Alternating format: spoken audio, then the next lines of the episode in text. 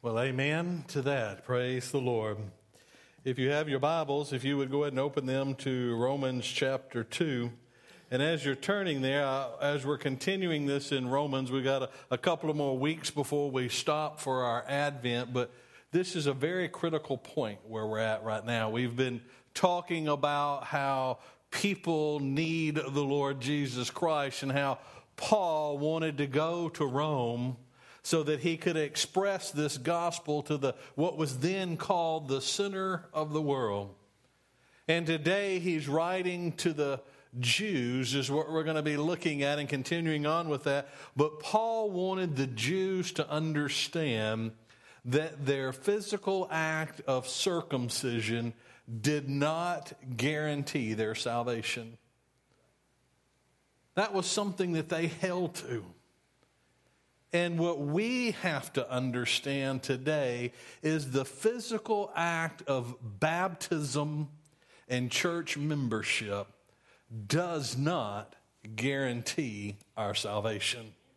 He speaks to us on that note. And what we have to understand, though, is salvation is through Jesus Christ and faith in Jesus Christ alone by the calling of Holy Spirit and the changing of a heart within a man. If you have your Bibles open there already to Romans chapter 2 and verse 25, if you would stand with me, please, as we read God's word this morning. It says, For indeed, circumcision is of value if you practice the law. But if you are a transgressor of the law, your circumcision has become uncircumcision. So, if the uncircumcised man keeps the requirements of the law, will not his uncircumcision be regarded as circumcision? And he who is physically uncircumcised, if he keeps the law, will not will he not judge you who through having the letter of the law and circumcision are a transgressor of the law? For he is not a Jew who is one outwardly, nor is circumcision that which is outward in the flesh.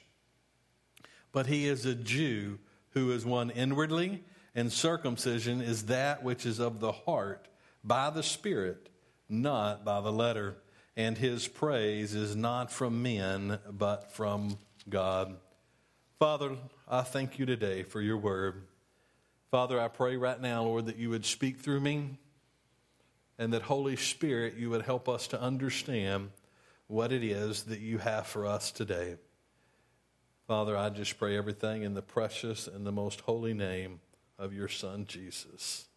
Amen and amen. What I would like to spend a few moments today talking to you about is how religion substitutes for a relationship.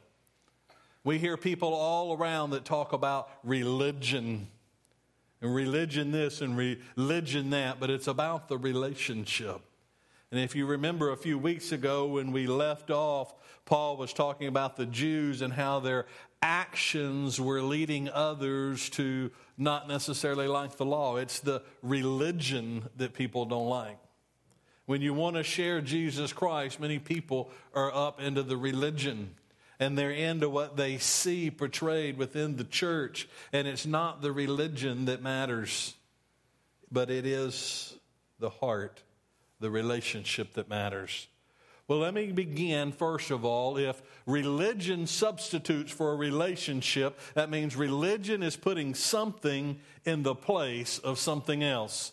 And the first thing we see in Paul's writing this morning is that there is a symbol in the place or in for the real thing. Symbol substituted for the real thing. And for the Jews, that symbol was their circumcision. Well, what was the purpose of circumcision? We need to understand that. First of all, what was circumcision? Well, if you go into the Bible, it gives you great examples. In Genesis 17, uh, verses around 9 through 12, is where you're given the command from God that every male child after his birth on the eighth day was to be circumcised. Well, what is the circumcision? Without getting too graphic, it's the cutting off of the foreskin around the male organ on the body. But what was the purpose? Everything we do needs to have a reason. Do you agree? It needs to have a purpose. What was the purpose then? The purpose was it was a sign of the covenant. God had made a covenant in that Genesis 17 with Abraham. And as a sign of the people in that covenant, they would receive circumcision as a sign or as a symbol that they were in the covenant. If they were in that line of Abraham and they were that Jew, they had that circumcision so that people would know it was a, a symbol of what God was doing. Well, today, if we look at ourselves, we have a symbol that many hold very dear to, and it's the symbol of baptism. We have the baptistry here. You go into most Baptist churches, you're going to have a baptistry. Churches that don't, they'll go out to a lake, a creek, a river, or a pond, and they baptize people, but it's the purpose of it is a sign, it's a symbol of a changed heart. Would you agree with that? That's what baptism is. It, it's that symbol of a changed life. If you notice, when we take someone in the baptistry and they're standing there and we begin to lower them under the water, the pastor or the one baptizing says you're buried with Christ in baptism. Like we lay someone in the grave. And when they come up, you're raised to walk in a newness of life. There is nothing in that water that does anything for you. It's the symbol that our old self has been done away with, and now we're going to be created in new by Holy Spirit from the inside, and we're going to walk in a new life. But many hold to that symbol. I've been baptized. I'm going to heaven because I, I went in the water. And some like to say I had a public bath. Yes, just as circumcision was commanded by God for a sign of the covenant under the old covenant. Baptism is a sign or a symbol given by God for the new covenant. It's an obedience thing, but it doesn't save us, it doesn't guarantee that. It's an obedience to Christ. We see in the beginning of Matthew, around Matthew 3 and verses 13 and 17, where even Jesus himself was baptized. But you know, if you go all the way to the end of the book of Matthew, in chapter 28, just before Jesus is getting ready to ascend to heaven, he gives them a command. And that command is given to us today to go ye therefore and make disciples and baptize them in the name of the Father, the Son, and the Holy Spirit. We're given that command to be baptized as an obedience. But if you notice there, first he says, Go make disciples, go make followers of Christ. Change what's in the heart, not followers of self, but followers of Christ. And then you baptize them as a symbol. That's why in a Baptist church, we believe before church membership, there is to be a conversion through faith in someone's life, and then a public display or a symbol of what's happened through baptism. And that you then have to be baptized also before taking communion, because those are all acts of obedience. It's all what's going on, but it's not that symbol. That's all it is. That's what religion is it's a symbol, not a relationship. Many of you in here are married. You probably have on a wedding ring. Take a look at your wedding ring. Just a moment, go ahead and look at it. If you've got one on, look at your wedding ring. What is that? If you were married, what was that? That was a symbol of a commitment to a covenant. Does that ring make you married? I don't have on a wedding ring right now. Does that mean I'm not married? No. It's only a symbol of a commitment that was made. It's a symbol of a covenant. You see, circumcision under Old Covenant was a symbol that you were in the covenant. Baptism under the new covenant through faith in Jesus Christ is a symbol of what's happened. A wedding ring is a symbol of what's happened. So religion takes the relationship and it replaces it with a symbol. And so many people want to hold on to the symbol that the symbol makes it all. You know, in Genesis chapter 2, the very beginning, God gave this command, thinking of the wedding, that a man shall leave his mother and father and cling to his wife and what? Become one flesh. You know, that's even repeated over in Matthew and Mark and the other Gospels in the uh, New Testament. That's repeated about this symbol and about this commitment to one another. But the ring is only a symbol. The ring doesn't make you married or unmarried. Not only does religion substitute for a relationship through a symbol for the thing, but what about the action for the spiritual. Religion takes the action and puts it in place of the spiritual. What do I mean? Take a look there at verse uh, 26 in Romans. It says, So if the uncircumcised man keeps the requirements of the law, will not his circumcision be regarded as circumcision?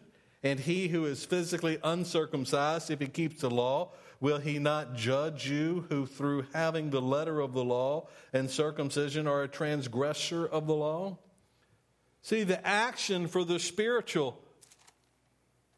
Paul wanted the Jews at this point to understand that there's the Old Covenant and the New Covenant. We have the Old Testament and the New Testament. What's the New Testament all about? But Jesus Christ coming. His life, his death, his burial, and his resurrection. And Paul wanted them to understand that it was not about the act of circumcision any longer that would save them for their salvation. It was not the act of what it was done. He says here in these scriptures that the uncircumcised, he's basically telling them, you know, even the Jews, they're going to go to heaven too. It's not just the Jews, but the Gentiles. The Gentiles now, under the new covenant, have a right to go to heaven. And he wanted them to understand that, and it was about the new covenant. He said, It's not about you being a Jew. It's not about you having the big J on your chest and walking around for everyone to see it and holding to that. You know, there are Jews that hold to that, that because I am a Jew, I'm going to heaven. Well, under the new covenant, if you're not a born again believer through faith in Jesus Christ, you're not going to heaven. It's very clear in God's word. It's not the Jew or the Gentile, but it's about the covenant. Look, if you would, with me in the gospel according to John chapter 3 and verse 3. It says, Jesus answered and said to him, This was a rabbi asking him a question. Truly, truly, I say to you, unless one is born again, he cannot see the kingdom of heaven. Unless one is born again. Do you know what it is to be born again? That is a call of God on an individual life and through the heart and the conviction of Holy Spirit, someone confessing through faith and putting their belief in the life, the perfect life of Jesus, the Son of God in his death on the cross to pay our price for our sins, him going into the grave and then coming out of the grave. What's so important that he come out of the grave? Well, two things. Number one, he's alive today, and there's no one else who can claim that. And secondly, he had victory over death, and that victory comes to us as believers through that. And then he has ascended to heaven, and that he's coming back. That's what it is to be born again. So he's telling them it's not about your circumcision, it's not about your letter J on your chest. It's not about your birth. It's not about your heritage. It's not about anything that you have done. It is not about that, but it is about the heart. You see, the Jew had been circumcised under the old covenant as a symbol. But even during then, God began to work. Let's t- turn to Genesis chapter 30. Very first book of the Bible, Genesis chapter 30 and verse 6. Excuse me, that's going to be Deuteronomy chapter 30, verse 6. says, Moreover, the Lord your God will circumcise your heart and the heart of your descendants to love the Lord your God with all your heart, with all your soul, and with all your life. There it is. It's not about the circumcision. Even then, it says God is going to circumcise your heart. He's going to take it and turn it to Him. And with that, He's going to help those descendants to love the Lord your God with all their heart, their soul, and their life and their mind. You know, it's not the act of baptism. Baptism, we said, was a symbol. Religion says it's about the baptism. It's about the act. You know, you must walk an aisle. We hear this all the time. You must walk an aisle and you must say a prayer and you must get into the baptistry. See, those are actions. That's what religion does. But the spiritual is there's a call on someone's heart, and they cannot resist understanding that their life without Christ is destined to hell, and they need help. They need a relationship with the Savior, and they surrender to that. That's the spiritual thing. You know, it's not about walking the aisle and being baptized, it's not about walking the aisle and joining the church. It's not about putting a big C on our chest saying, I'm a Christian has nothing to do with a Christian is a name. It was given as a Christ follower. You know, so many people want to put that C on their chest that I'm a Christian. You know, if you look in the Bible, when the word Christian was used, it was not in a nice note. It was derogatory in their ways, talking about them being a Christ follower. It's not about the actions. It's not about coming to the church every time the doors open. It's not about being the most holiest one to raise your hands the highest. It's not about putting money in the offering plate. There's so many things. It's not about what we're doing, it's about what has changed in our heart. That we love the Lord our God with all of our minds and with all of our souls and with all of our, our beings. Well, why do we so much talk about what the Bible says or things we need to do? Out of obedience, we follow Christ in these things, but our actions don't save us. How about this one for you? The believer in Christ who, through confession on Jesus Christ, that has never darkened the door of a church and has never been wet in a baptistry is still going to heaven. It's not about the actions of what they do. Now, don't hear me wrong. Yes, we need to be here. We're commanded to not forsake the assembling together. It's obedience. It's obedience that we go into the water of baptism, but none of that stuff matters because it's all a display, it's all a symbol of what happens. Our actions can be anything. No more than this. Picture this. Everyone's gathered here, the lights are dim. The preacher standing in the center of the podium up here, and all of a sudden the wedding music starts. The back doors open, there's a, a groom down front. It's a woman with a big smile on her face, probably the prettiest she may have ever been. And she walks down that aisle, and she's as happy as she is, and she meets this man right down front. The preacher says, Who gives this woman to be married? Her mother and I. And they come up on the stage, and that man makes a declaration to a woman that he's going to love her and stick with her for all of life. And the woman, she makes the same remarks back to him, and they sign that marriage license. Are they married? Maybe legally.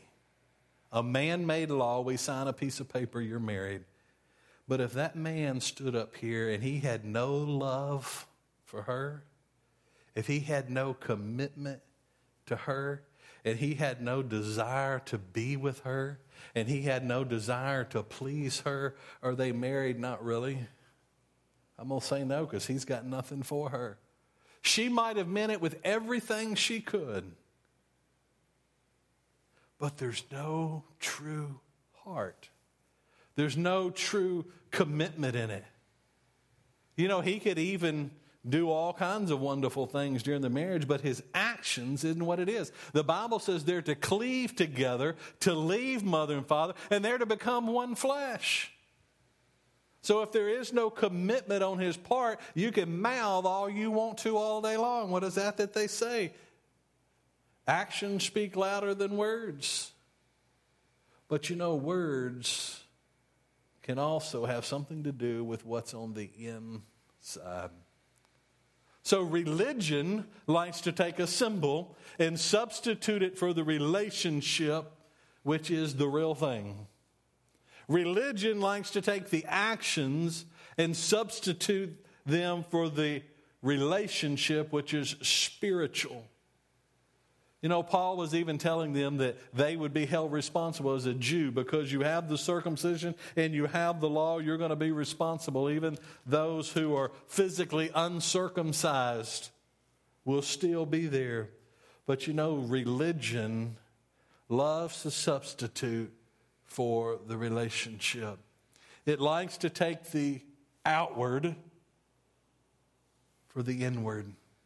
That's what religion is. It's about look at me. It's about what I have done.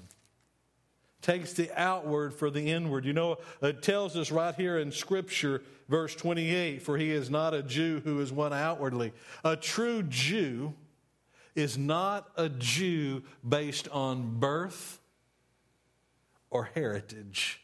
A true Jew is a Jew who is one on the inside. That's not me. That's the Holy Spirit speaking right there through Paul. For he is not a Jew who is one outwardly, nor a circumcision that which is outward in the flesh, but he is a Jew who is one inwardly. He's trying to tell the Jews that since Jesus Christ came, there's the old covenant and there's the new covenant. And under the new covenant, through the death, burial, and resurrection of Jesus Christ, God has made with people who will accept Him by faith. It is coming to them through faith, through Jesus Christ, not through any outward act. Not through your circumcision, not through your heritage, but it's who you are in Christ Jesus. It tells us that right there that circumcision is that which is of the heart by the Holy Spirit. The circumcision of the heart comes through the Holy Spirit, and a Jew is one who has been changed on the inside.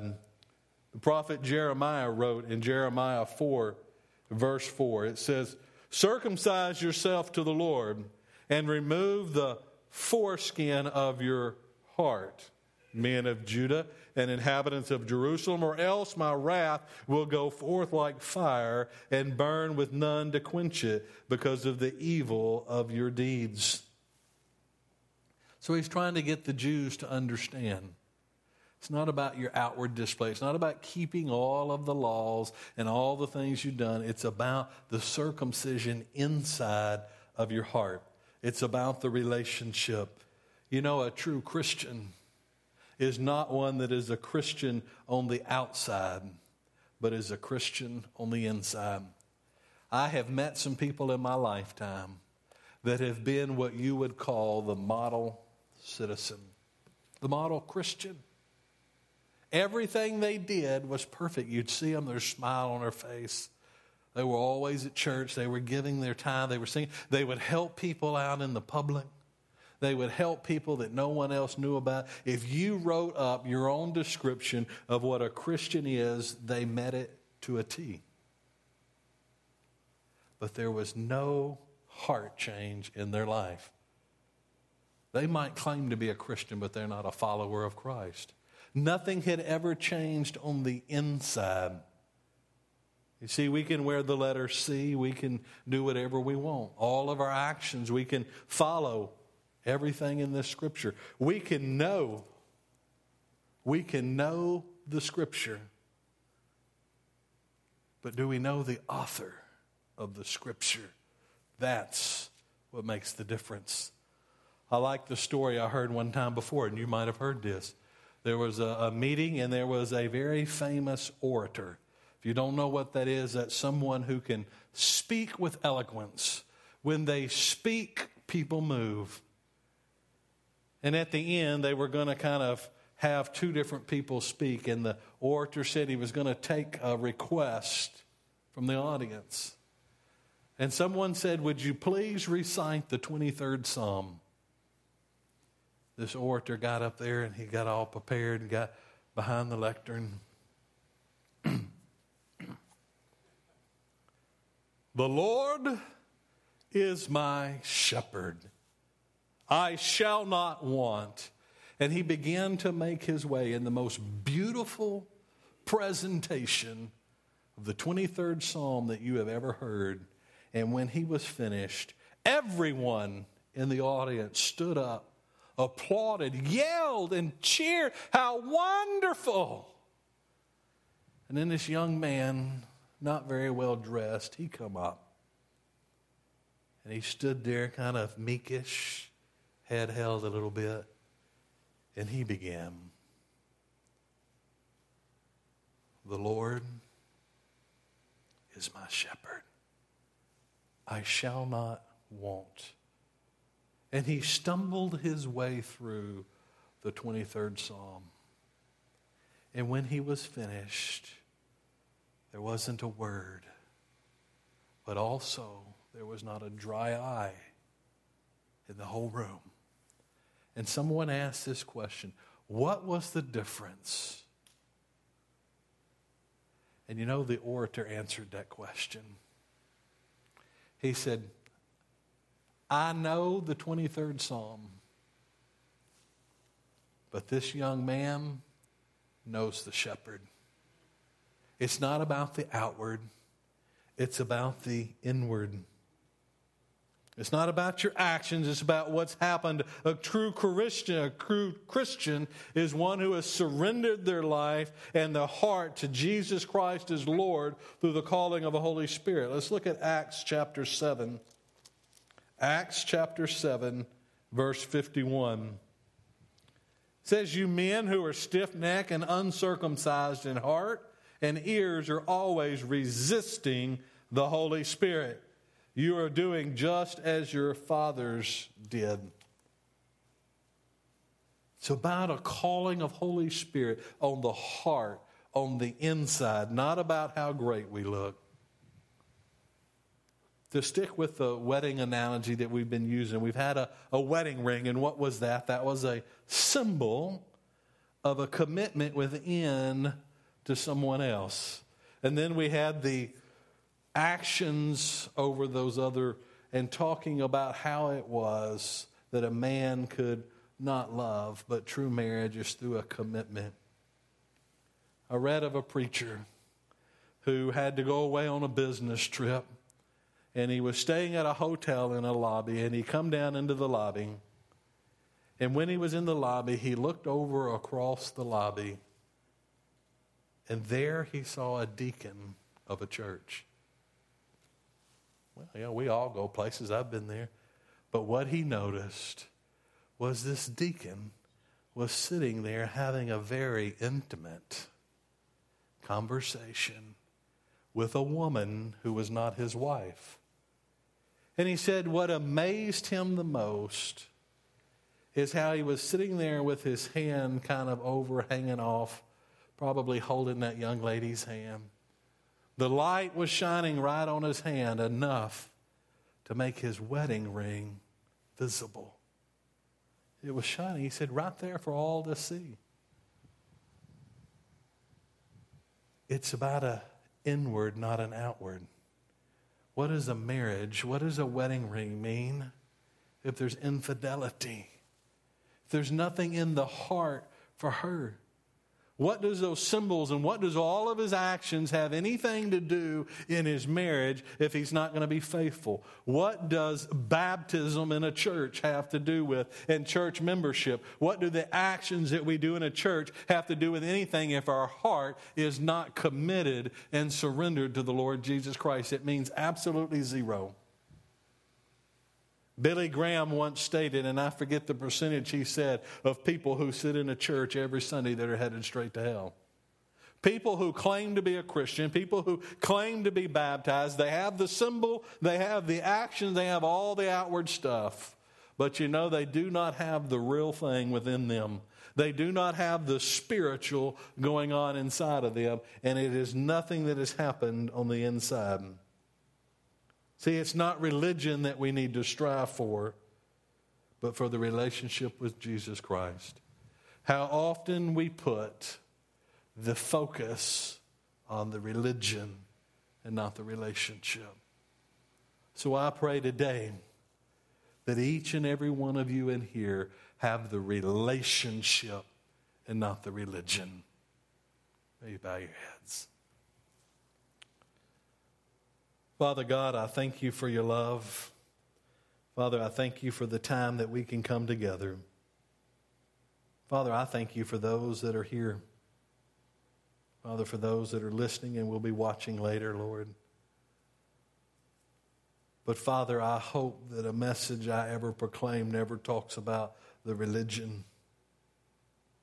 That, Father, it should always be about the relationship. Father, I pray right now that you would speak to every heart. And that, Father, you would reveal to them if they have religion or if they have relationship. Father, do they have the symbol, the actions, and the outward display? Or, Father, do they have the real thing, the relationship, the spiritual? And that's what's happened on the inside. Father, it's only possible if you were Lord. Father, you're more than Savior. Father, speak to us now. Lord, may we seek hard after you. Holy Spirit, reveal in each heart here today if it's religion or if it's relationship. And I pray, Holy Spirit, that you would go beyond the hardness of the heart because those who have religion are set that that's what they need. They think they're good. But Father, reveal if there's a true relationship.